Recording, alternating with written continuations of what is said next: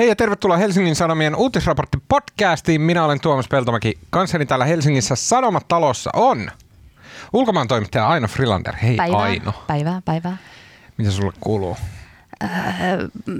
Mä oon tosi pettynyt, että meillä ei ole nyt video, koska tämä niin kuin helle jälkihiki on voimallinen minussa juuri tällä hetkellä. Olen, vä- olen siis nauttinut lämmöstä ja pyöräilystä. Mä väitte, väittäisin, että meillä ei ole live-lähetystä sen vuoksi, että meidän kaikki live-kalusto on varattuna eduskunnassa käynnissä oleville pakkanaaleille. Mut se Eli täysin valhe. väärässä paikassa. Väärin. Paitsi Tämä- enää on tuolla valtioneuvoston linnassa tällä hetkellä. Anteeksi. Niin.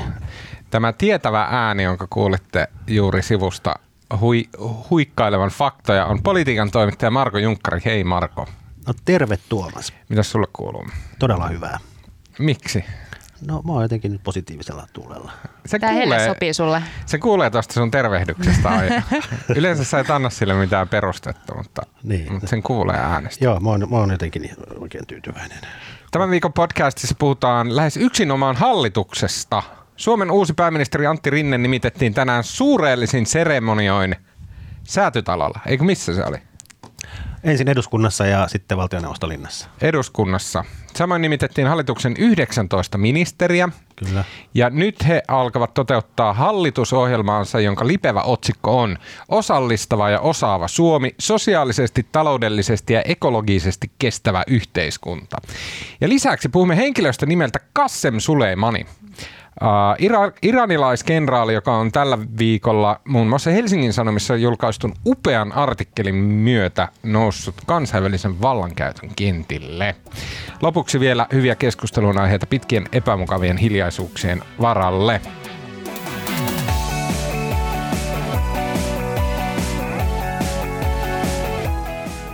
Okei, pääministeri Antti Rinteen hallitus puristeli tänään räpylöitä presidentin kanssa ja niin Suomi on siirtynyt edellisen hallituksen gestapo-tyylisestä köyhien tuhoamisohjelmasta sosialistiseen onnelaan, josta Jeesus itse olisi kateellinen. Tämän juonon päälähteenä on käytetty Twitteriä. Okei, mä haluaisin puhua äh, lyhyesti muutamista seikoista. Jos ensiksi puhuttaisiin ministereistä, valinnoista ja nimityksistä ja sitten näistä vähän ehkä omituisista salkkujaoista. Sen lisäksi lyhyesti jo hallitusohjelmasta olen lukenut sen kannesta kanteen. Yksi kysymys heräsi aiheesta. Sen lisäksi eduskunta on päättänyt puhemiehestään ja ehkä lyhyesti vois, voitaisiin puhua siitä, että, että tota, mitä sillä on väliä? Vastaus, ei mitään. Uh, Okei, okay. uh, ministerit on, uh, miten te haluatte, luettelenko mä uh, valitut Kyllä mä luulen, että ministerit? tämä täytyy nyt jotenkin. Joo, tämä on tämmöinen vähän epäseksikäs ja luettelomainen aloitus, muuten varsin tiivis. Jos luet sen tosi seksikkäällä äänellä. Yritän. Uh, pääministeri Antti Rinne. Mä en osaa olla seksikäs äänellä. No sit vaan. Sit No niin. nyt, Työministeri Timo Harakka, liikenne- ja viestintäministeri Sanna Marin, yllättävän mun mielestä, kehitys- ja ulkomaankauppaministeri Ville Skinnari, never heard, perhe- ja peruspalveluministeri Krista Kiuru, se on aina. Se on aina ministerinä, vaikka sillä ei ole mitään niin kuin jotenkin näyttää. No niin, kommentointi myöhemmin. Joo. Eurooppa-ministeri Tytti Tuppurainen, kukahan se on? Ja mikähän ministeri, kyllä mä tiedän, kuka on Tytti Tuppurainen. Ää, Kunta- ja omistajaohjausministeri Sirpa Paatero. Ää, Edellisestä hallituksesta jatkaa valtiovarainministeri Mika Lintilä. Ää, Elinkeinoministeriksi Katri Kulmuni, puolustusministeriksi Antti Kaikkonen ja myös edellisestä hallituksesta jatkaa tiede- ja kulttuuriministerinä Annika Saarikko, joka oli tosin edellisessä hallituksessa joku sosiaaliministeri tai joku vastaava. Sen lisäksi on toinen tiede- ja kulttuuriministeri, eli Hanna Kosonen, joka sijaistaa ää, Annika Saarikkoa, kun tämä on tällä Suomen kuululla äitiyslomallaan. Ää, Maa- ja metsätalousministerinä edellisestä hallituksesta jatkaa Jari Leppä. Eli vain kaksi ministeriä jatkavat edellisestä hallituksesta. Ää, Vihreistä hallitukseen tulee ulkoministeriksi Pekka Haavisto ja sisäministeriksi Maria Ohisalo, joka on ehkä jotenkin ei-sisäministerimäisin sisäministeri Suomen historiassa, jos ajatellaan, että sisäministerit on tämmöisiä niin kuin poliisi pamputtaa tyylisiä hahmoja. Ympäristö- ja ilmastoministeriksi Krista Mikkonen, joka siis äh, tämmöisessä jossain ihme vihreiden himmelihammeli äänestyksessä voitti tämän tota, tamperelaisohjuksen, jonka nimi oli Oras Tynkkynen. Oras Tynkkynen. Opetusministeriksi nousee Vasemmistoliiton Li Andersson, sosiaali- sosiaali- ja terveysministeriksi nousevat Aino-Kaisa Pekonen ja Hanna Sarkkinen vasemmistosta. How does that work? Mä en tiedä. Tämä on Kaksi, kaksi vuotta ja kaksi vuotta. aja, tämä oli tylsä Miksi? vastaus jotenkin tämmöiseen No ne metafyysiseen kysymykseen. liian monta innokasta ja liian vähän paikkoja. Eli pätkätestejä. Okay. Oikeusministeriksi RKPn Anna-Maja Henriksson ja sitten Suomen historian kevyin ministerin salkku, nimittäin pohjoisen, pohjoismaisen yhteistyön ja tasa-arvon ministeri Thomas Blomqvist RKPstä. Siinä ollaan niin lähellä lasten junnufutisjoukkueen jäätelökioskin myyjää kuin voi ministeri olla. Ja, mutta kuulostaa tosi ruotsalaiselta. Se on sellainen, niin että kaikilla on kivaa yhdessä. Joo, joo, joo, joo. Okei, eli siinä on Suomen uuden hallituksen Antti Rinteen ensimmäisen hallituksen ministerit. Marko, sulla on vuosikymmenien historia siinä, että olet seurannut uusien ministereiden nousua pesteihinsä ja, ja osaat, osaat tällä valtavalla tietämyksellä ja, ja tota, pitkällä perspektiivillä ja, ja tota, hiljaisella tiedolla ää, suhteuttaa näitä asioita. Miltä tämä hallitus nyt ministerien puolesta sun mielestä näyttää? Miten se nyt sanoisi? Siis no mun mielestä aina kun uusi hallitus aloittaa, ihan riippumatta keitä siinä on, niin on se jotenkin ylevää. Ja musta oli, mä tänään katselin sitä eduskunnassa äänestystä ja sitten tota, en, en katsonut sitä varsinaista, varsinaista tota, hallituksen asettamista tota, valtioneuvostossa. Onhan se jotenkin, tämä on tämmöistä, tämä on tämmöinen demokratia riemuvoitto ja niin kun huomasin, että joku tuolla somessa kommentoi, että nyt kannattaa ministeriöiden tänään iloita, koska tämä on heidän ministeriuransa paras päivä. Että tästä ne vaikeudet sitten alkaa. Niin varmasti. Mutta ei se, siis noista nimistä, oli siellä, siellä oli aika paljon oli yllätyksiä. Jos lähdetään nyt vihreistä liikkeelle, sehän mm. oli vielä äh, Oras Tynkkynen, tämä mikä sun mu- muotoilu oli, Tampereen ohjus. Niin. Niin hän siis ei päässyt eduskuntaan, hän on entinen kansanedustaja 2015, jäi pois, ei ollut ehdolla ja nyt oli ehdolla tämän kevään vaaleissa, mutta jäi varapaikalle ja nyt sitten ilmoittautui, että hän haluaisi ministeriksi, on tämmöinen vihreiden niin kuin ykkösasiantuntija ilmastokysymyksissä ja olisi niin kuin tavallaan asiantuntemuksen puolesta hyvin sopinut siihen ympäristö- ja ilmastoministeriksi. Ja vihreiden valtuuskunta ja eduskuntaryhmä sitten äänesti näistä siis maraton kokouksessaan toissapäivänä ja hän hävisi yhdellä äänellä. Mm. Se oli tosi tiukka. Se oli tosi tiukka. Ja sitten se Oras Tynkkynen kuulemaan mukaan niin kun hänen ideansa olisi, tai siis siinä vaiheessa kun Ohisalo otti sen sisäministerin salkun, mikä oli mistä muut vihreät tiettävästi yrittivät häntä kovasti käännyttää pois, mutta hän oli itse päättänyt, että hän haluaa sen, koska se on painavin näistä vihreiden, tai painavampi kuin tota, ilmasto- ja ympäristöministeri, mutta tota, häntä yritettiin painostaa pois siitä, koska se nähtiin, että siinä on isot riskit. Hän pääsee selittämään näiden näitä pantoja, joita pannaan turvapaikanhakijoille mm. karkotuspäätöksen ja muita asioita, jotka jotenkin perinne on se, että sisäministerin niskaan tulee aika paljon röykytystä. Ja se ei välttämättä ole imago mielessä hyvä. Älä, älä, älä keskeytä, mä Niin, niin sitten tavallaan tämä ilmasto ja ympäristö jäi vapaaksi ja Oras Tynkkynen yritti siellä kokouksessa ilmeisesti esittää, että se olisi jaettu, että hän olisi ollut kaksi vuotta ja Krista Mikkonen toiset kaksi vuotta, mutta se ei sitten käynyt ja sitten hän hävisi äänestyksessä yhdellä äänellä. Mm. Ja häntä harmittaa. Ihan varmasti harmittaa. Ja semmoisen kuulin, en tiedä miten käy, mutta häntä oli sitten kaavailtu vihreiden niin kuin valtiosihteeriksi, mikä on valtavan hyvä tehtävä. Sitten saa sikana palkkaa ja tota, näin, mutta hän nyt ilmeisesti on niin äkämystynyt, että hän ei halua sitäkään. Okei. Okay. Uh, Ohisalon, jos puhutaan Ohisalosta nyt hetki, niin, niin. onko tämä hänen köyhyystutkija-uransa se syy, miksi hän päätyi sisäministeriksi? No näin voisi sanoa. Ja siinä, sehän ei ole vain poliisiministerit, onhan siinä, siinä Siinähän on just siinä nämä on asiat. kaikkea muutakin. Ja siis varmaan, no näin voisi olettaa. Mä luulen, että hän, hän koulutustaustansa perusteella paremmin sopii sisäministeriksi kuin ilmastoministeriksi. En nyt yhtään epäile hänen ilmasto-osaamistaan, mutta tota, mm. kyllähän varmaan niin kuin parempi on sisäministeri. Onko sisäministerillä, mitä muuta sisäministeri tekee kuin näitä pamputtamisasioita? No. Ja siis pamputtamisasioilla tar- tarkoitetaan käytännössä siis rikollisuusasiat, poliisiasiat, oikeus, ei-oikeusasiat vaan, ja sen lisäksi maahanmuuttoasiat, äh, kotouttamisasiat, kaikki tämmöinen, missä... Rajavartiolaitos. Niin kuin, kyllä. Aika tämmöinen, niin kuin, että se ministerin pesti näyttää niin kuin virkamerkiltä jossa on miekka. Joo, sen hän haluaa. Mutta et pääseekö Ohisalo siis varsinaisesti tekemisiin minkään kanssa, missä niin autetaan jotain vähän osaisia tai köyhiä? Tai no, kyllä mä luulen, että siinä maahanmuuttogeimissä on sellaisia niin kuin voittoja periaatteessa saatavissa. Mm. On, ja kyllähän niin kuin, jos, jos niin kuin miettii sisäistä turvallisuutta niin kuin tämmöisenä yleisotsikkona, niin kyllähän sisäis, sisäiseen turvallisuuteen liittyy mitä suurimmassa määrin eriarvoisuuskysymykset mm. ja tämmöiset. Että kyllähän se sinänsä liippaa aika läheltä hänen Eli siis ka- kaiken näköistä juoppoja ja hantapulien niin kuin, et miten heitä niin kuin hoidetaan sille, että siitä olisi mahdollisimman vähän vaivaa heille itselleen ja sitten muille. Tai miten esimerkiksi maahanmuuttajat kotoutetaan sillä tavalla, että heillä on täällä niin kuin järkevää olla ja töitä ja niin kuin eivät syrjäydy ja ryhdy jihadisteiksi. Niin, just näin.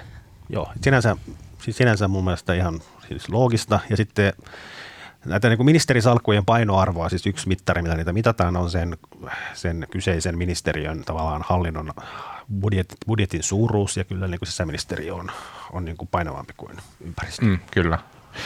Uh, Okei, okay. toinen mun mielestä tosi kiinnostava, jos nyt pompitaan näitä nimiä, mm-hmm. ja heittäkää muutkin mitä haluatte sanoa. Mua kiinnosti jotenkin Sanna Marin liikenneministerinä. No mutta kato, kun ne ratahankkeet menee sinne Tampereelle ja siellä on uusi raitiovaunukin, niin eikö se ole aivan looginen?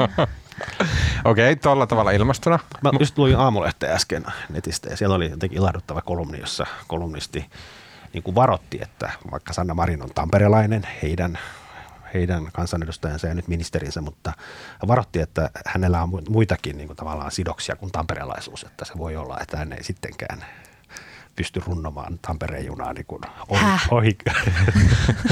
Mitä mukaan? Antti Rinteen. Mitä Ai, ei sellaista niin kuin härskiä kotiin päin Sanna Marin on Tampere. Hän niin. muistutti, että Sanna Marin tosiaan, vaikka hän on Tampere, mutta hänen täytyy silti olla myös SDP. Niin. niin.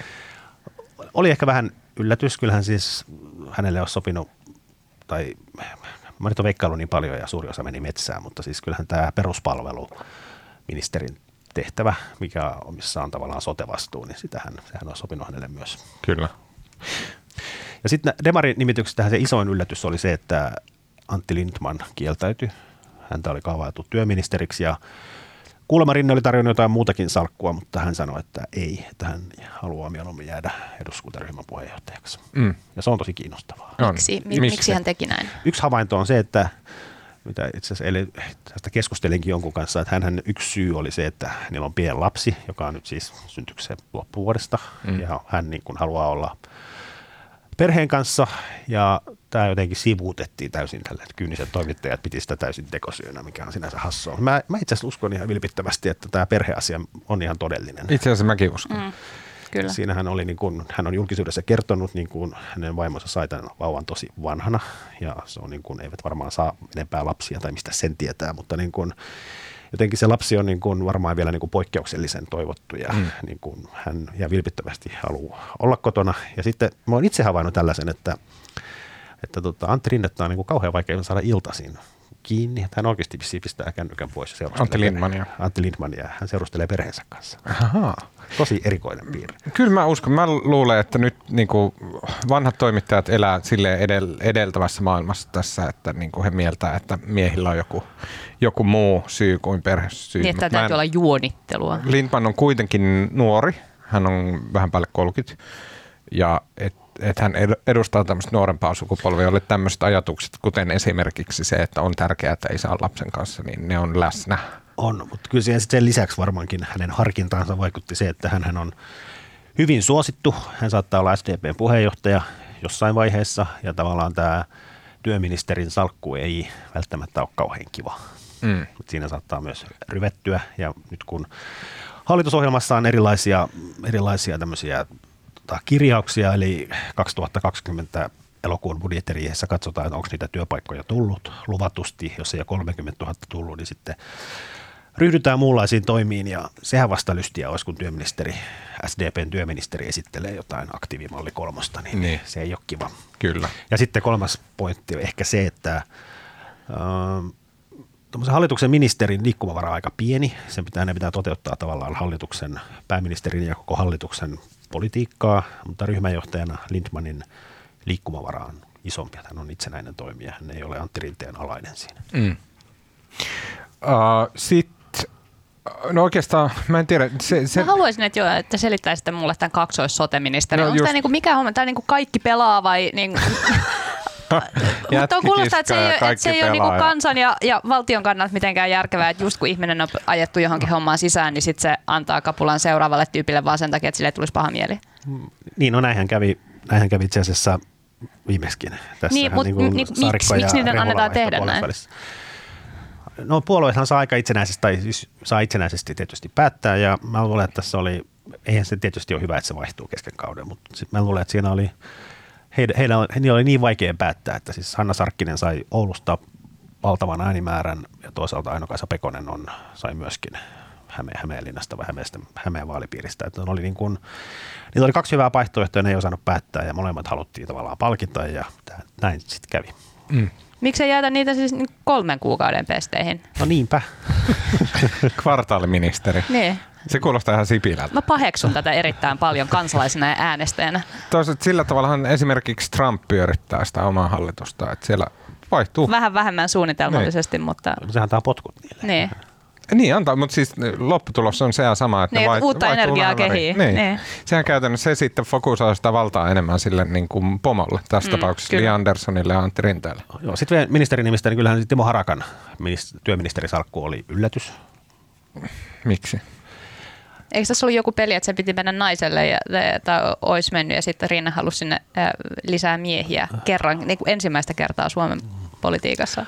Niin, no siis osa, se, osa niillä on ollut esimerkiksi Tarja Filatov, joka on aikaisemminkin ollut työministeri. Mutta siis Harakka oli siinä mielessä yllätys, että eihän siitä ole kuin pien tovi, kun hän oli Vihreän langan päätoimittaja.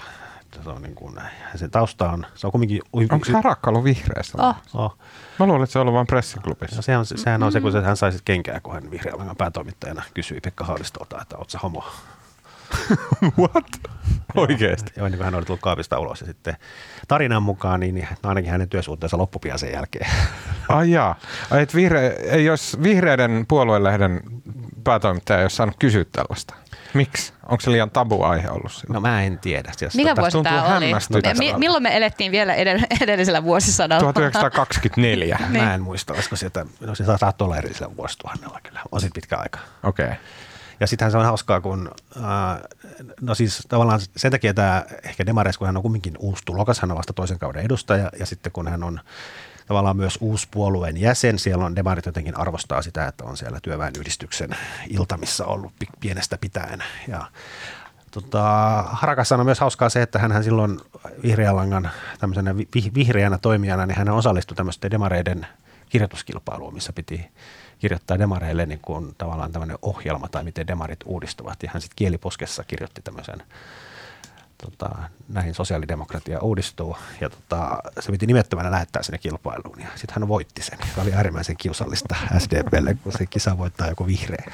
Mutta eikö Timo Harakasta olisi pitänyt tehdä Eurooppa-ministeri hänen ää, tää niinku Never Forget, paitsi sen nimen, mikä se oli se Euro, ää, Spagetti Vatikaani juttu ja kirja, jotka hän kirjoitti. Siis sellainen niinku, e, hyvin sellainen niinku EU-kriittinen puheenvuoro. Se oli ilmeisesti, olisiko se ollut niinku eka Imagessa juttuna ja sitten laajennettiin kokonaiseksi kirjaksi, Ai jaa. jossa ää, sillä tavalla ää, humoristisen ää, piikikkäästi siellä Brysselissä katsotaan elämänmenoa. Ja sitten oli myös Harakasta hauskaa, koska hän, tota, hän pyrki, hänen haasto oli toinen näistä haastajista, jotka haastoi Antti Rinteen edellisessä puoluekokouksessa. Ja siinä yhteydessä hän kirjoitti tämmöisen 2020 pamfletin niin kuin oma, omat näkemyksensä, miten SDP pitäisi kehittyä. Ja yksi keskeisistä pointeista oli se, että SDP korostaa liikaa työtä ja työ ei ole arvo, vaan enemmän niin kuin väline. Ja nyt tätä ihminen, joka kritisoi SDPn työnäkemystä, niin on nyt työministeri. Mitä jos tässä on tämmöinen tosi jotenkin li, liian pitkälle viety payback tästä. jos mä äkkiseltä arvioin, niin siis okei, mua vähän rasittaa se, että ö, tätä uutta hallitusta peilataan julkisessa sanassa ja somessa ja radio-ohjelmissa ja podcasteissa ja muissa edeltävän hallituksen, vaikka lähtökohtainen tilanne on 360 000 prosenttia ja kierrosta ja astetta eri. Niin on luotu tämmöinen mielikuva, että tässä nyt on hallitus, joka lähtee niin kuin tekemään oikein ja humaanisti ja ystävällisesti asioita, koska he lupaa niin kuin esimerkiksi rahaa tonne ja sitten hoitaa nämä ja nuo. Ja sitten sitä vertaan siihen edelliseen hallitukseen, joka lähti leikkaamaan mutta kun eikö, se nyt johtunut siitä, että sillä oli aika hirveä taloustilanne ja kaikki näytti pahalta ja Kreikka oli kaatumassa ja, ja tota, euron tulevaisuudesta ei ollut tietoja näin. Niin onko tämä reilu tämä vertailu siihen edelliseen hallitukseen teidän mielestä? No onhan se tilanne ihan tosi tosi erilainen, mutta et Mä niin jotenkin mietin sitä spinnin määrää, että kun, koska totta kai tämän hallituksen, siis ne puoluekoneistot siellä taustalla, ne on tehnyt kaikkeensa sen eteen, että tämä hallitus saadaan myytyä sille, että tässä nyt niin kuin se edellinen niin kuin hirmohallinto, mikä oli, niin sen virheitä lähdetään korjaamaan ja ne vääryydet, mitä siellä tehtiin, niin nyt ne oikeasta ja näin. Se on totta kai hallituspuolueiden spinni tälle asialle, mutta että on, kuin realistinen se on, että pitääkö se oikeasti vaan katsoa sitä niin kuin taloustilannetta, maailmanpoliittista tilannetta, vientitilannetta ja muuta, mikä oli silloin, ja hyväksyä, että silloin hallitus tulee tiukassa taloustilanteessa leikkaamaan bla bla bla, ja sitten nyt tehdään jotain muuta, vai onko, se, onko vertailukelpoisuus olemassa? No en mä, en mä tuohon osaa vastata. En ole, totta kai sitä vertaa, koska se oli se edellinen, se kaikki muistaa tämän edellisen hallituksen sen takia, mutta totta kai tilanne oli eri. Mutta mun mielestä tässä on niin kuin jotenkin, on tätä hallitusta haukuttu niin kuin poikkeuksellisen paljon ennen kuin sitä on edes nimitetty. Että tämä ryöpytys on varsinkin somessa ollut aika, aika moista ja hauskaa tässä on muun muassa se, että kokoomuslaiset, erilaiset isot ja pienet viskaalit on niin kuin jatkuvasti haukkuu tätä hallitusta ennen kuin, tai haukkuvat jo ennen kuin se ohjelma oli valmis. Ja tota, Saamusta jotenkin kiinnostava näkemys, että miten kokoomus, joka ei ole tiedä yhtään, miten ollaan oppositiossa, kun se on ollut tuhat vuotta nyt putkien hallituksessa, että miten ne niin kuin – Orpo on sanonut, että he aikovat tehdä tämmöistä asiallista oppositiopolitiikkaa ja räksyttää vai tai pelkästään kritisoida aiheesta ja semmoisia asioita, mitkä niin kuin heidän mielestään on väärin. Mutta nyt kun se niin kuin huutoo, niin nyt haukutaan niin kuin kaikkea. Että mä en tiedä, miten se Orpo Venäjä saadaan ne omansa kuriin, että tämä tulisi jotenkin tolkullista. Nyt viimeisenä on se, että nyt on, mun mielestä tänään on haukuttu sitä, että tämä hallituksen sukupuolijako ei ole tasa-arvoinen. Niin, se oli on, ei, mutta eikö tämä ole, tota, siis näyttääkö tämä vaan mulle sille, mutta onko tämä poikkeuksellisen nuori ja, ja naisvaltainen hallitus? Vai onko se niin kuin mä en ole vaan huomannut, että aika, aikaisemminkin siellä on ollut tosi paljon kolmekymppisiä, mutta kun niillä on ollut puku päällä ja geliä tukassa, niin en ole ajatellut sitä niin. No, on to, en mä pitäisi itse asiassa laskea paljonko tämä hallituksen keski on. Kyllä mun siis on kautta sanoisin, että on nuorempi. Mutta siis tuolla on niin kuin kourallinen kolmekymppisiä ja... Joo, ja on ollut siis, mä, siis oliko se niin vanha sen Vanhan sen kakkosessa taisi olla naisenemmistö, jos muistan oikein. Mutta siis on, eihän tämä Suomen historiassa kovin tavallista ole, että hallituksessa on enemmän naisministeriöitä kuin mies. Niin, että et piti ottaa kuitenkin se harakka, että et, et ei olisi niin, niin kuin tajuton naisenemmistö, että et ei niin kuin maamme ihan täysin raiteelta, että ne kokoomuksen miehet ei niin kuin täysin hajoa tähän. niin, no, niin, no jos, jos siellä on sanottu nainen, niin sitten demareiden jakama on ollut 5-2 mm. naisille. Se on 4-3 naisille. Mm. Um, tota, mä haluaisin tota, kysyä tästä, mihin aina viittasitkin tästä sukupuolikysymyksestä. Se, miksi se on niin hirveä riemuaihe, että on niin naisenemmistöinen hallitus? Siis mä ymmärrän se, että on niinku hyvä, että on naisia ja niin kuin, jee, hyvä sille, mutta miksi se on, se on ainakin näkynyt siis lehtien kirjoituksissa, mediassa ja sosiaalisessa se mediassa, se on ollut niin kuin valtava riemun neli, Nelikymppiset naisvihervasemmistolaiset äh, on, on, sillä tavalla, että niinku, et, et onko musta niinku, et, et onks, vaan niinku, onko tämä jotenkin upeata vai onko musta tullut eliittiä, onko musta tullut, musta tullut vanha, kun kaikki mun kaverit on hallituksessa. mä, olen, että mä en nyt täysin samaistu tähän, tähän näkemykseen, mutta et, et, joo, siis kyllähän tota, tota, on kuulunut ja mä, mä en tiedä, se, se miten mä nyt itse hahmotan sen, että on, että et, et kivaa, että poikkeu vaihteeksi näinkin päin. Todennäköisesti niin kuin ens, ensi kerralla tilanne voi taas olla eri, mutta kun se, että, että se ei ole ollut minkäänlainen uutinen niin 50 vuoteen, että hallituksessa olisi tällainen miesenemmistö. Mm. Nyt on useampi nainen enemmän ja niin kuin, hei, miksei? Ja Sinänsä mä kyllä tietysti koen, että, että, että meidän vallanpitäjien pitäisi heijastaa kansaa jotenkin, että, että varmaan se niin kuin 50-50 olisi sellainen niin kuin optimaalinen, mihin pyrkiä niin kauan kuin, niin kuin tämän kansakunnan sukupuoli jakamaan suurin piirtein 50-50, mutta vaihteluväli, why not? Kun musta tuntuu, että se on, niin kuin, että se on hyvä asia, että on esimerkiksi naisenemmistö tai puolet naiset. Se on hyvä asia, asia samalla tavalla kuin, että et sille, tiedätkö, viisivuotias lapsi juoksee 100 metriä. Et se on niinku mahtavaa. Mutta ei se niinku, jotenkin tuntuu vaan, että se painoarvo ei nyt niinku tämän päivän Suomessa niin mieletön ole kuin mitä nyt sitten mä huomaan, että et, et somessa varsinkin, mutta myös lehtien jutuissa sitä niin oikein ylistetään sitä asiaa. No, mutta mutta mä, mä haluan nyt, niin kuin, mä, koska mä en ole nainen ja mä en niin kuin ajattele tätä kautta esimerkiksi, mulla ei ole mitään käsitystä, että mitä aiempina vuosikymmeninä – miten nämä asiat on ollut ja minkä totta kai naiset on Sulla nähnyt. ei ole mitään käsitystä, että, että ei ole ollut tällainen naisenemmistö niin kuin siis, viimeisen sadan vuoden tiedän? aikana. Ei vaan siis, että naisenemmistöjä onko ollut, en tiedä. Ei, ne, ei, ei se ole mulle semmoinen sydämen asia, koska mä en niin kuin naisena näe sitä, että hei, okei, okay, meikäläisille näin. Mutta mä, mä haluan nyt vaan kysyä siis tavallaan, että onko tässä, onko se aidosti oikeasti nyt niin kuin tosi merkittävä, niin kuin mieletön juttu?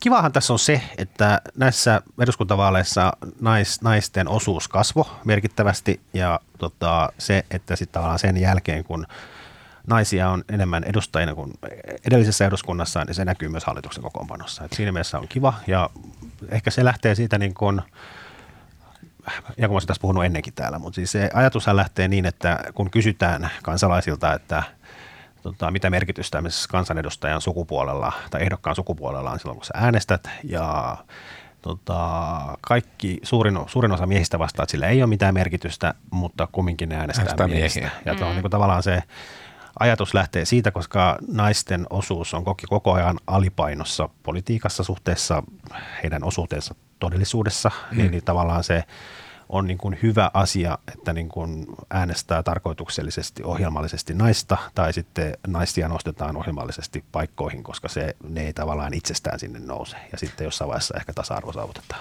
Mm. Mä mietin myös tätä aikaperspektiiviä, minkä sä mainitsit, tai, tai tämä, niin, miten sä kuvailit, tämä niin poikkeuksellinen riemun aihe, niin musta ei tämä mikään niin kuin Tarja Halosen presidenttiys niin. ole mulle niin. ainakaan henkilökohtaisesti. Et silloin tuntuu, että et, et nyt ollaan jonkun suuren muutoksen äärellä, mutta musta enemmän tämä on nyt silleen niin kuin business as usual, että et, et näitä väl, niin kuin välillä pitääkin olla. Ensi kerralla, who knows, mutta et, et, et silloin, silloin se oli ihan eri juttu. On, ja sitten tämä Jutta Urpilaisen nimitys Suomen ehdokkaaksi seuraavaan komissioon, niin se olihan sekin, se, se, siinähän meni lasikattoa, se on ensimmäinen mm. naispuolinen Joo, mutta ei se, ei se miltään haloselta tuntunut. Ei niin. Älä Marko yritä. En mä mitään sanoa. ei, se on hienoa, että niinku Urpilainen komissaariksi ja näin, mutta et, et, et, siinä ei ole sellaista suurta urheilujuhlan tuntua. Niin, mutta kuinka ollaan puhuttu tästä varttia. Yritätkö nyt joo, joo. saada tähän niinku nämä sun toivotut... En mitään, en yritä yhtään Välisanat kuuntelijoille välihuikkaa.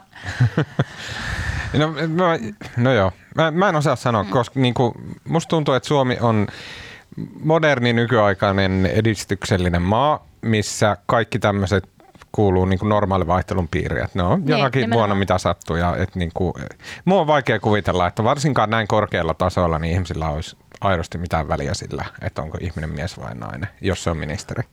Mutta no, ilmeisesti on. ajatella. Niin. Mut... Mut mitä mä, en mä tiedä asioista mitään, mulla on munat. Okei, okay, uh, hallitusohjelma, puhutaanko siitä? Jolla oli tämä oikeudenmukaisuustitteli. Ei kun Hyvinvointivaltio ja oikeudenmukaisuus ja mitä. Kaikkea. Osallistava ja osaava Suomi, sosiaalisesti, taloudellisesti ja ekologisesti kestävä yhteiskunta. Tämä, tota, tämä oli semmoinen, äh, hallitukset yrittää laittaa noihin hallitusohjelmiinsa mahdollisimman paljon otsikkoon kaikkea hyvää – paitsi edellinen hallitus, joka laittoi jotain ratkaisujen Suomi. Niin se oli poikkeuksellisen. Siinäkin oli joku ajatusviivan jälkeen joku. Oliko? Okei. Okay. Pidennys. Näin. Tässä on valittu otsikkoon, ja siis otsikolla aidosti oikeasti on väliä, koska otsikosta eteenpäin nämä nivaskat lukee koko maassa arviolta 600 ihmistä suurin piirtein. En ole lukenut, myönnän, en ole lukenut. Ei niitä no, lue kukaan. Mä Sä luet Hyvä. ja sit sun tavallaan tason politiikan toimittaja Suomessa on ehkä 20 ne lukee kannesta kanteen. Sitten mennään tavallaan puolueaktiivit, niitä on ehkä silleen muutamia satoja. e- ei se ole iso määrä, jotka tätä tavaa. Mutta kyllä sitä lukee enemmän. Siis tämähän on, ja sitten kun sitä... No okei, sadat oli väärin, mutta e, tuha, siis puhutaan maks Joo. kahdesta Edestään se niin johtavat podcast se, niin, sitä vaan mielipiteenjohtajat, kuten Tuomas Peltomäki ja Aino Flander, eivät ole lukeneet sitä. Niin, mutta se ohjelman merkitys, sehän on, mä oon niin kuin esimerkiksi Juha Sipilän hallituksen ohjelmaan, niin, niin mä oon varmaan niin kuin 300 kertaa palannut siihen. Ja ei nyt siis aina jonkun yksittäisen asian takia. Se jää sinne, se löytyy sitten sieltä netistä ja sitten se on, niin kuin, se on seuraavat neljä vuotta tavallaan se semmoinen pyhä kirja. Se on semmoinen freeze frame siitä, On. että mikä oli se ajatus, kun kyllähän lähdettiin niinku- liikkeelle. Ja siis sen takia sitä, siinä käy useammat, koska sehän on niin kuin hallinnolle, se on ministeriöille, se on erilaisille virastoille. Siellä on niin kuin asioita, jotka niin kuin vaikuttaa siihen heidän päivittäiseen toimintaansa. että Kyllä ne lukee sen ainakin itseään koskevat osuudet moneen kertaan ja palaa siihen uudestaan. ja Eli sieltä haetaan niitä niin kuin linjoja tai henkeä, että mitä havitellaan, kun tehdään päätöksiä ja linjauksia. Mm, Okei, okay, uh, konkretian puolella uh, heti siinä alkupuolella siellä esitellään talouskehitystä ja et niin kuin talouden lainalaisuuksia ja prosentteja ja niin kuin työllisyysastetta ja bla bla bla. Musta tosi kevyellä analyysillä näytti siltä, että hallitusohjelma on ihan poikkeuksellisen ehdollinen talouskehitykselle. Siinä on, luetellaan pitkä rimpsu erilaisia asioita, jotka riippuu siitä, että miten talous kehittyy. Muun muassa siellä luodaan tämmöinen uusi mekanismi, poikkeuksellista suhdannetilannetta varten. Tämä mekanismi, mä lainaan nyt siis hallitusohjelmasta, mekanismi turvaa osaltaan talouspolitiikan kykyä reagoida taloustilanteeseen edell- taloustilanteen edell- edellyttämällä tavalla, ja se voidaan ottaa käyttöön poikkeuksellisen vakavan suhdannetaantuman tilanteessa. Mekanismin puitteissa voidaan kohdentaa enintään miljardi euroa, kuitenkin enintään 500 miljoonaa euroa vuodessa kertaluonteisiin menoihin tilanteessa, jossa mekanismin käytön edellytykset täyttyvät. Eli mitä tästä esimerkiksi, tämä niin kuin yhtenä esimerkkinä tämmöisestä talouslinjauksesta, mitä meidän täytyy ajatella siitä, että nyt kun nämä puolueet on istunut siellä viikkokausia, sumplinut tosi tarkkaan näitä sanajärjestyksiä, sanavalintoja, hallitusohjelman sisältöä, ja sitten sinne synnytetään tämmöinen uusi mekanismi, joka on nimenomaan poikkeuksellista taloussuhdannetilannetta varten, semmoinen miljardin potti, jonka ne pystyy sitten jonnekin upottaa. Mitä Pari- tästä voidaan päätellä? No ensinnäkin no pari, pari asiaa. Siis tuommoista ei ole koskaan ennen ollut. Toi on niin kuin uusi kirjaus tämmöistä hätämekanismia. Mä, syy, siis kun tavallaan ne hallitusneuvottelujen riidathan koski ylipäätään sitä, että niin kuin, mi- miten se työllisyysaste kehittyy ja riittääkö meidän rahaa tähän kaikkeen rahan holvaamiseen. Mutta tämä on musta niin vähän niin eri asia. Tähän tarkoittaa sitten tämmöistä niin kuin äkillistä maailmantalouden pysähdystä tai Euroopan talouden pysähdystä ja sitten joka Suomeen tulisi täysi lama. Ja se, aina mä sanon, Eikö saanko olennais- peruuttaa, koska et, nää- koska olennaisia asia on tässä, että vaikka toi nyt kuulosti, kun Tuomas on äsken luki, että ihan kuin meillä olisi niin kuin miljardi jossain. Eihän sitä ole. Ei, se on ei, yksi oleellinen, mutta jos lähdetään Siis vielä Suomi- enemmän perusteista, Suomi miksi tässä hallitusohjelmassa oletetaan tai varaudutaan siihen, että tulee joku kova käänne tai jotain muuta, siihen varaudutaan. Ja sen lisäksi, mihin sä viittasit aiemmin Marko, oli se, että, että monet niistä asioista on ehdollisia sitten talouden muu, muuhun Tuo kehitykseen. kirjaushan on, toi kirjaus on sen takia, siis musta on tavallaan myös olennainen asia, että eihän, ei sitä rahaa ole missään. Tuo tarkoittaa sitä, että jos tulee yllättävä lama ja sitten tavallaan on tämmöinen mekanismi, erilaiset taloustutkimuslaitokset sitten yhde- yhde- yhdessä arvioi, että tämä on nyt sen verran dramaattinen, niin sitten Suomi lainaa sen miljardi. Silloin rahaa lainataan sitten. Kyllä sen voisi lainata niin kuin riippumatta, onko sitä kirjausta vai ei. Mutta se syy, miksi toi on siellä, on niin kuin, se on tämmöinen, se on niin kuin talouspoliittisesti ja se on teoreettisesti kiinnostava, koska tämä hallitushan ihan ääneenkin sanoi, että, että ne tekee tämmöistä niin kuin, jota eivät tee myötäsyklistä talouspolitiikkaa. Eli idea on se, että jos tulee lama, niin sitten nyt olisi rahaa, että nyt sitten ruvetaan, on tavallaan linjattu se, että sitten Suomi rupeaa elvyttämään. Mm. Se on uutta, koska nykyisin nykyisin Suomi yleensä, kun tulee lama, niin Suomi rupeaa säästämään ja sitten tulee nousukausi, niin sitten holvataan sitä rahaa. Kyllä. Ja se on niin kuin tavallaan... Mutta onko tässä kyse siitä, että Tämä on tämä on niinku ideologisista syistä laitettu siihen, että siis, koska se on niinku tavallaan, se on ideologinen kysymys, että silloin kun tulee tiukat ajat, niin otetaanko lainaa ja ruvetaan elvyttämään, ja sitten kun on runsaat ajat, niin säästetään, vai tehdäänkö päinvastoin? Ja se on niinku ideologinen kysymys. Tätä on käsitelty suuresti mutta vaikka se- Kreikan se kriisin merkitys on, merkitys on just se, että tämä oli tavallaan tämä oli niin kuin talouspolitiikan suuntaviivojen linjaus niin kuin sanomatta, että tämä, sanomatta sitä ehkä niin ääneen. Ja onhan Suomi ennenkin elvyt. Se on kun se 2008 alkoi tämä finanssi- talouskriisi, niin kyllähän silloin se, kyllähän hallitus elvytti. Silloin mäkin muistan, meillä oli Helsingin Sanomissa juttu, missä pyydettiin kansalaisilta elvytysideoita ja sitten niitä tuli satoja. Kerättiin, Silloin ollaan oltu muuten kusessa. Kerättiin ja vietiin ne, tota, Keksikää te jotain. ne valtio, valtiovarainministeriön Raimo Sailakselle, niin kuin kaikki nämä kansalaisten hyvät idikset ja sitten me valittiin niin kuin paras niistä elvytysideoista ja muistaakseni se oli ton Kerimäen puukirkon uudelleen maalaus. Ja se myös toteutui. Mahtavaa kama. Ja Mutta, sen ehdotuksen oli tehnyt Kerimäen kirkon kirkkoherra. Ai että, tämä oli hieno tarina. Kiitos, kun kerroit sen. Onko tämä semmoinen, että onko ne istunut siellä niin kuin hienoissa pöydissään viinereidensä kanssa ja sitten ne on silleen kelailu, että no hei, että mitä, että pistetään tänne nyt jotain, että niin kuin niin, mitä jos tulee asteroidi, niin sitten tehdään tälleen.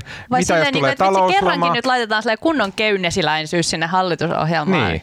Että onko tässä kyse siitä, että joku on laskeskellut, että tässä on tulossa joku to- tosi kova talouskäänne ja sitten meidän pitää nyt jo päättää, että silloin Ei, lähdetään elvyttämään. Ainoa on oikeastaan tämä on nimenomaan tämmöinen Keynesläinen ajatus. Että ei, en mä usko, että ei, miten niillä nyt olisi sen syvempää tietoa kuin kellään muullakaan, että tuleeko kohta talouskriisi vai ei. No mutta kun semmoistakin pulputusta kuulee koko ajan, että joo, että nyt, nyt on lähtenyt jo huonoa suuntaan. Tuossa puhutaan niin kuin äkillisestä romahduksesta. Kyllähän tämä talous voi hidastua ja se on niin kuin eri asia kuin se, että jos se menee sitten niin kuin talous sitten supistuu. Mutta tällä viita, mä, mä niin veikkailen, että mikä täällä kummittelee taustalla esimerkiksi Italian taloustilanne, mm. joka on nimenomaan sellainen, joka saattaa syöstä yhtäkkiä koko länsimaan niin kuin perikatoon. Tai Joo. joku Trumpin muuvi. Niin, mutta... kyllä, kauppasota, näin. Saksan on yhden asian ohjelmasta. Niin. Sehän oli tuo viikonloppu, viime viikonloppu oli jotenkin poikkeuksellinen, kun Iltalehtihän sai silloin perjantai ja lauantain välisenä yönä sankaritoimittaja Tommi Parkkonen sai ton ohjelman tavallaan, ei lopullista versiota, mutta versio, versio versioon, ja sitten Iltalehti rupesi mättämään näitä juttuja. Silloin lauantaina kopipeistasi sieltä ohjelmasta niin kuin valtavan määrän kamaa, ja sitten Hesari sai omansa sitten vuorokautta myöhemmin tota... Rupesi kopipeistaamaan sieltä kamaa. Itse asiassa mä vähän kehun, mä en kehunut itseäni tässä niinkään, vaan noita kollegoita tuolta politiikan toimituksesta. Itse asiassa mun mielestä ne meidän jutut sunnuntaina, siis ennen ohjelman julkaisua, ne oli kyllä niin kuin, ne oli ihan niin kuin toimitettuja, ne oli, ihan, ne oli hyviä juttuja. Kyllä. Kyllä. Mutta hauskin tässä hommassa oli se, että se versio, joka, jonka Hesari sai, niin, niin se oli, tota, se oli, se oli, se oli niin kuin siinä vaiheessa, että siihen oli merkitty erikseen näiden puolueiden toivomat korjaukset. Ja siihen oli erikseen kirjattu, mitkä asioista on ollut siellä, mitkä on ollut niin ongelmallisia siellä neuvottelupöydissä, että ne on tullut sinne puheenjohtajan pöytään ratkaistavaksi.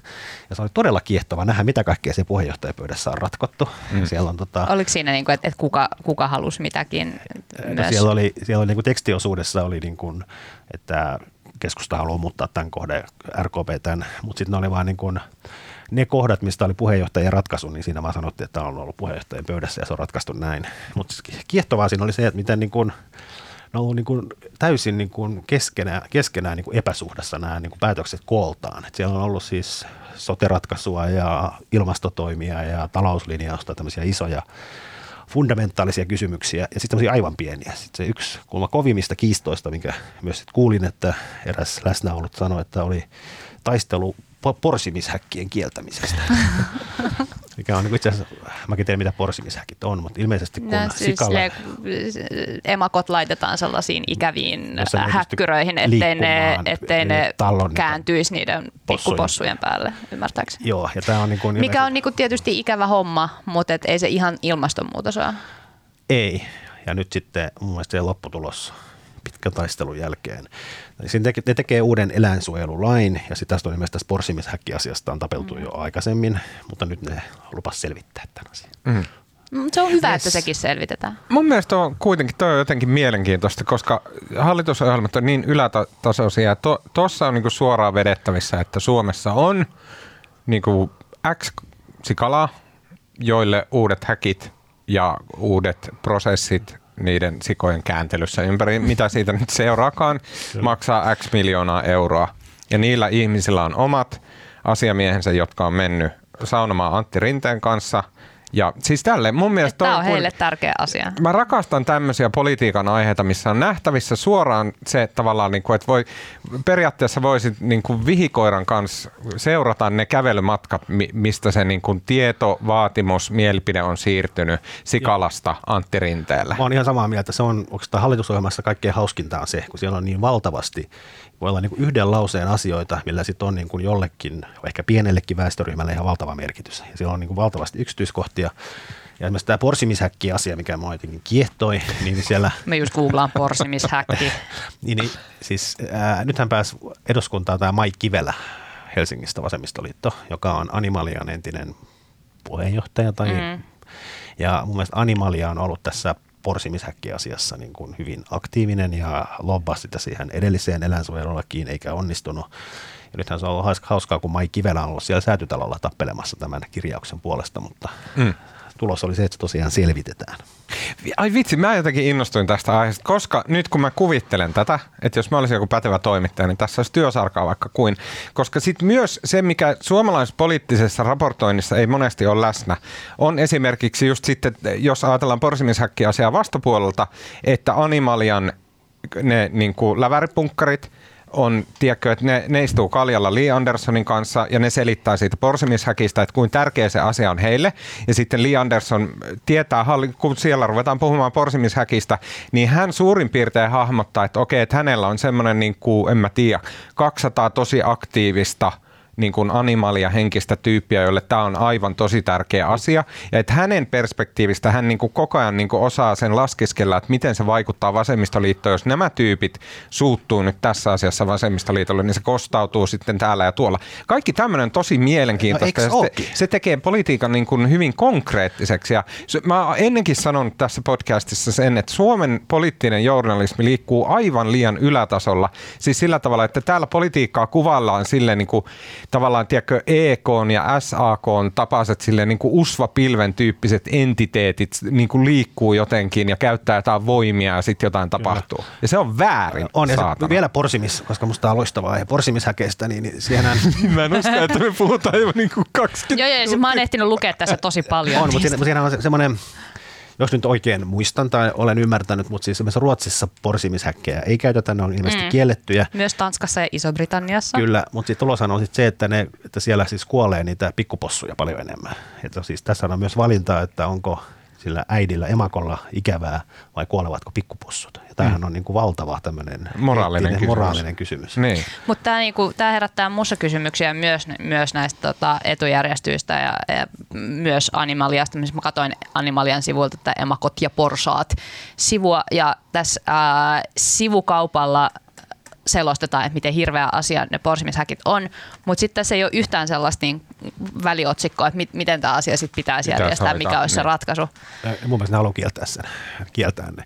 Ja sitten vielä hallitusohjelmassa, joo, sit, joo, siellä on mutta kun- mitä, mitä sitten, niin, mitä te- Niin, mutta sitten siellä on vielä, mitä kaikkea siellä on, niin sitten niinku yksi, mikä jotenkin mua suuresti jotenkin lämmitti tai oli mun mielestä jotenkin kauhean kiinnostavaa, siellä oli muun muassa ihan yhden lauseen kirjaus siitä, että nyt Suomen hallitus, Suomen valtio siis tota, rupeaa selvittämään kuurojen aikoinaan kokemaa Ah, se, joo, se oli hieno. sortoa, ja nyt se tavallaan selvitetään, ja sitten Suomen valtio niin kuin jotenkin ilmeisesti selvityksen jälkeen pyytää anteeksi tai jotain Mm. muuta. Mutta niin Samahan tehtiin viime hallituskaudella näiden tota, äh, lastensuojelulasten historialta. Eli tämä oli sosiaali, sosiaaliministeri, tämä nyt niin vaan, niin se mainen kunnia on katoavaista. Mikäli joku keskustalaisukko, niin, niin pyysi anteeksi lastensuojelun äh, hu- Piirin, niinku- piiriin kuuluneilta lapsilta aiemmilta vuosikymmeniltä, joita on kohdeltu tosi kaltoin. On, ja siis kuuroilla, kuuroilla on aikoinaan, tietämykseni aiheesta on hyvin pieni, mutta siis mun mielestä vielä niin kuin yli 70-luvulla tota, ne ei ole saanut niin kuin avioliittolupaa, niin ei ole saanut mennä keskenään naimisiin. Että, Se on melkein tämmöistä klassinen, eugeniikka-tyylistä. ja sitten myös tämmöistä jollain- jalostus. Niin, Kyllä. Jotenkin estämään heidän, heidän lastentekoja. Joo. Mutta, että niin kuin todella järkyttävää. Niin kuin normaalisti jotenkin kyyninen minä sanoisin, että niin kuin ilkeätä ja inhottavaa spinnaamista ja semmoista niin kuin iljettävää lähtenyt niin kuin vanhojen kuurojen niin kuin, äh, selässä ratsastamaan kohti gloriaa. Näin. Niin, niin mutta mut itse asiassa silti, ehkä ihan ok pyytää silti niiltä niin anteeksi. Tuntuu niin. tosi hienolta, että tämmöisiä asioita mietitään ja sitten toimitaan. Niin. Mutta jotta en itse niin kuin asettuisi heti, niin kuin, kun tiedätkö, liberaali vasemmistopuolueet siirtyy hallitukseen, niin sitten yhtäkkiä kaikki kritiikki hallitusta kohtaan katoaa. Mutta et siis kyllähän edellinenkin hallitus teki hienosti siis pyytämällä anteeksi lastensuojeluasiakkailta. Mm. Mä haluaisin tässä samassa vielä niin kuin, äh, sanoa tästä translaista, joka hallitusohjelmassa sitten säädetään muutettavaksi, tarkoittaa siis sitä, että kun Suomessa on ollut tämmöinen mengelle säädäntö siitä, että ihminen, joka korjaa sukupuoltaan, niin hänen, hänet täytyy siis sterilisoida, muuten se homma ei toimi. Ja siitä aiotaan nyt luopua. Nytin toimittaja Sandra Järvenpää kirjoitti todella hyvän jutun tänään tästä aiheesta. Hän oli kysynyt näiltä siis seksuaalivähemmistö- ja transaktivistijärjestöiltä, että miten he suhtautuvat näihin hallituksen ohjelman linjauksiin näistä seksuaalivähemmistöasioista. Se oli, mun mielestä se oli tosi mielenkiintoista, koska Heillä, he otti tietenkin riemulla vastaan tämmöistä, mitä on vuosikymmeniä odoteltu, että tämmöiset niin natsisaksalta kuulostavat niin kuin säännökset poistuu ja että hallitus selvästi on sitoutunut tasa-arvoasioihin ja seksuaalivähemmistöjen asemaa parantaviin asioihin ja näin. Mutta he sitten, mikä mun mielestä on kiinnostavaa, ja mä oon että koska se tulee, he siirsi heti tähtäimen siitä lapsiin. Mm. Että koska ja mä kuulinkin, että hallitusneuvottelussa oli käyty vääntöä siitä, että voidaanko nämä esimerkiksi transasiat, niin voidaanko ne ulottaa koskemaan alaikäisiä lapsia. Ja tämä on se, niin kuin missä, missä niin kuin ihmisten mielipiteet sit, niin kuin jakaantuu ihan täysin. Et sille ei ole olemassa semmoista niin kuin laajaa tukea, että esimerkiksi lapset vois aloittaa trans, niin kuin, käytännössä puhutaan niin kuin murrosikää ehkäisevien hormonien niin, käyttöönotosta niin ja hormoniblokkereista ja tämmöistä. Niille ei löydy semmoista niin kansakunnasta laajaa tukea näin. Erityisesti keskustasta.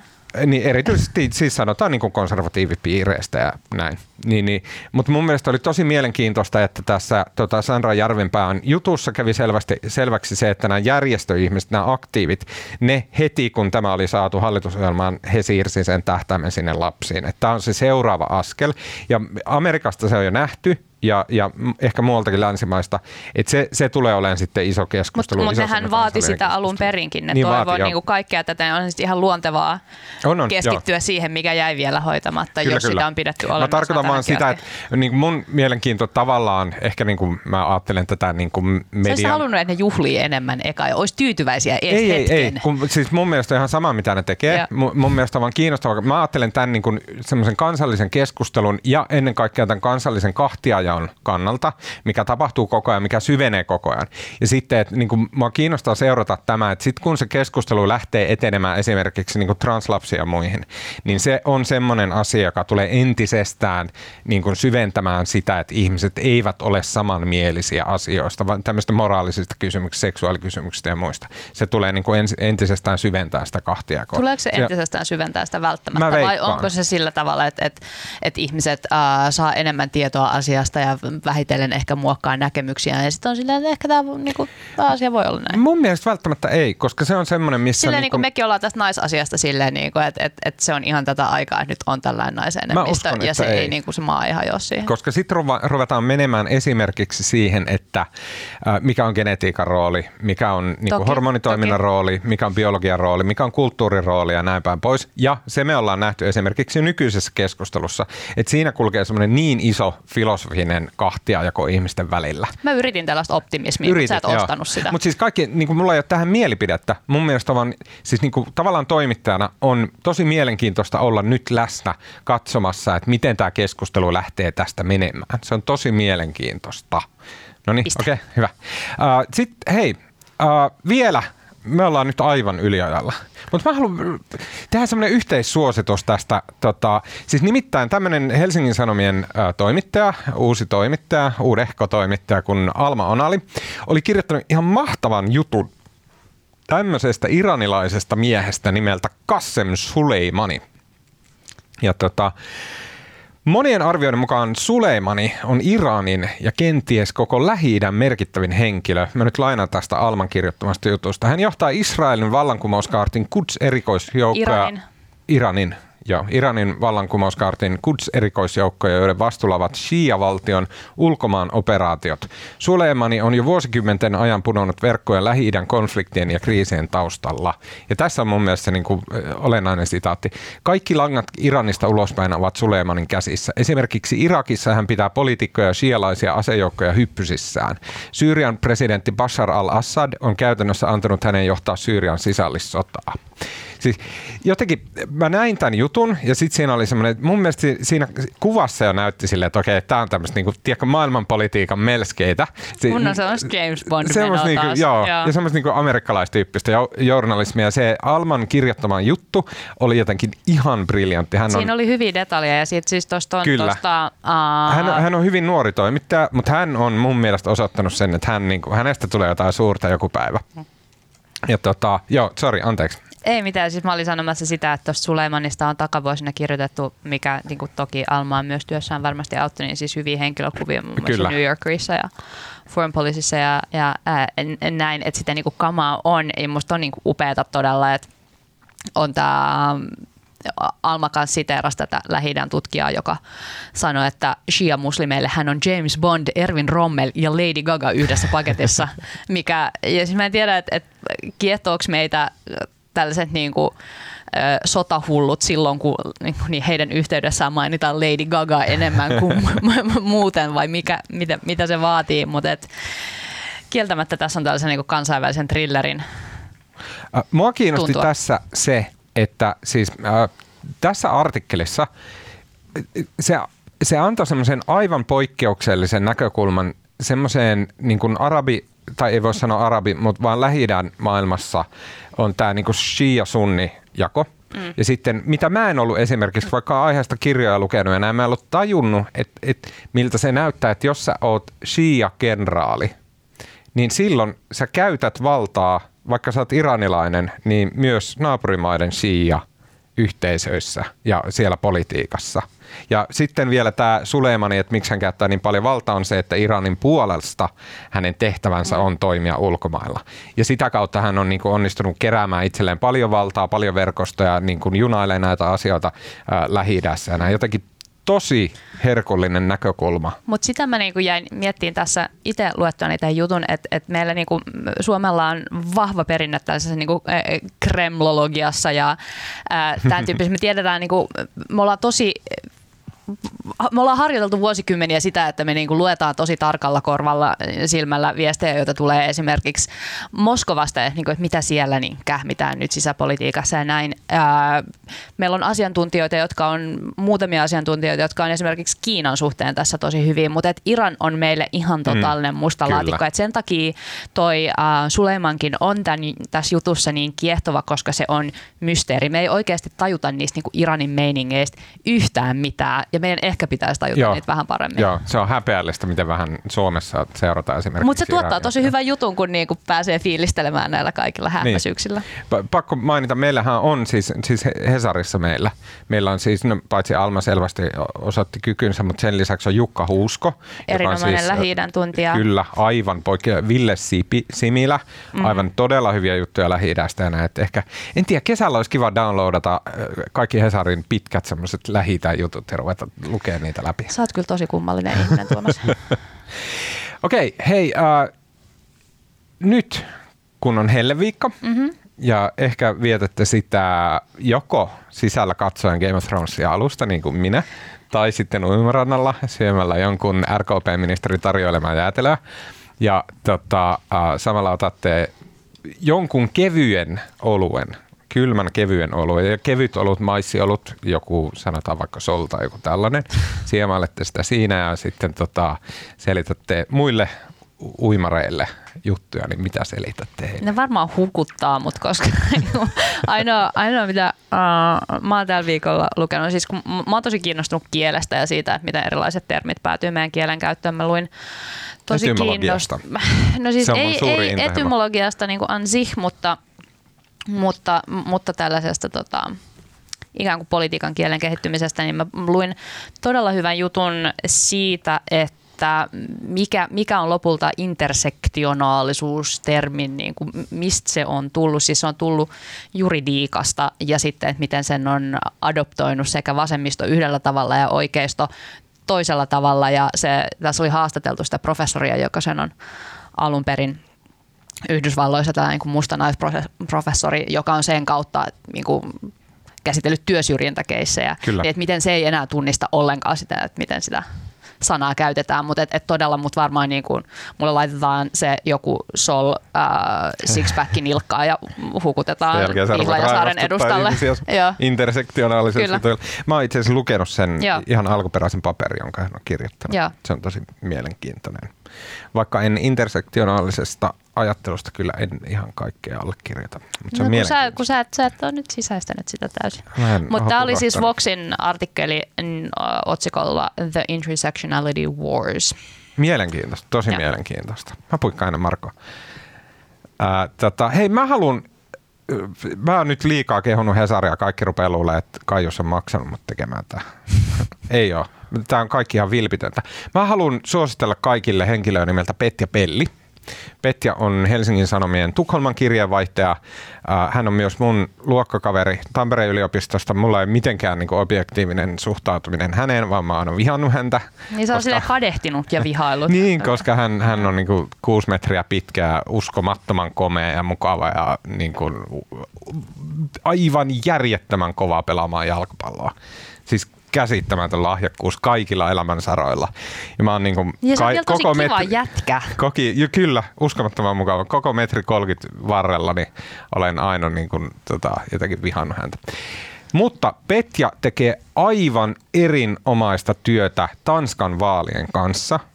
Petja on nyt tämän viikon kirjoitellut Tanskasta juttua, koska sillä käydään eduskuntavaaleja. Tanska on silleen tosi kiinnostava ja poikkeuksellinen Pohjoismaa se poliittisesti vaalien suhteen ja muuten siellä esimerkiksi aivan ääritiukat maahanmuuttolinjaukset on hyväksytty kautta poliittisen kentän. Se Petja tekee ihan mielettömän hyvää analyysiä Tanskasta, kertoo tosi ymmärrettävästi ne tilanteet ja muut. Eli menkää hs.fi ja sitten sieltä etsitte haulla Petja Pelli ja lukekaa hänen Tanska-juttunsa, koska ne on ollut jotenkin ihan mielettömän hyviä. Siinä oli Näin. Minä vielä. Kyllä. Mä, voisin, mä, mä taisin jossain aikaisemmassa lähetyksessä jo kehua sitä HBOn tota, sarjaa Chernobylistä, mutta tota, mä, mä kehun sitä uudestaan, tai onko tämä vähän eri kulmalla. Sitten tuli nyt viimeinen, viimeinen, eli viides jakso tuli maanantaina ja mä katsoin ja se oli musta aivan loistava tämmöinen minisarja.